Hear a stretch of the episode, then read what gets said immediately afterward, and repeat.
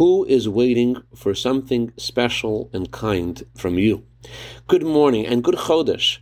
This Shabbat, we read about God's commandment to Moses to tell every Jew to give to God a half coin. No one can give more and no one can give less. Why specifically a half coin? Moses was actually puzzled because God said this will rectify the mistake of the sin of the golden calf. And Moses was puzzled how could just a half coin, a mere half coin, be a rectification for the sin of the golden calf? In response, God showed Moses a coin of fire. What does this mean?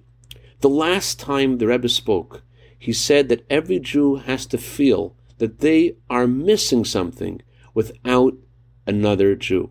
That every Jew to themselves is only a half a coin.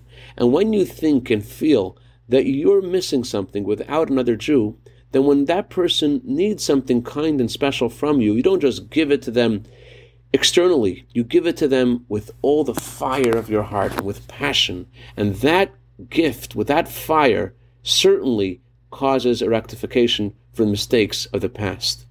And this is especially relevant today, the first day of Adar, or the first day of Rosh Chodesh Adar. The Talmud says as soon as Adar enters, we are to increase in joy.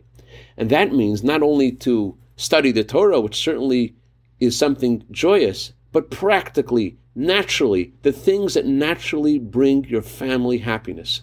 A husband, the Rebbe said, should make his wife happy. A parent who often says words of rebuke to a child, should do things and say things and give things to the child that make that child happy and give mm-hmm. with fire. And this will bring God's joy to all of our people. Candlelighting time for Los Angeles is 517. I'd like to dedicate a minute of Torah today to Hessel and Miriam Kessler in honor of their anniversary. Many happy returns this day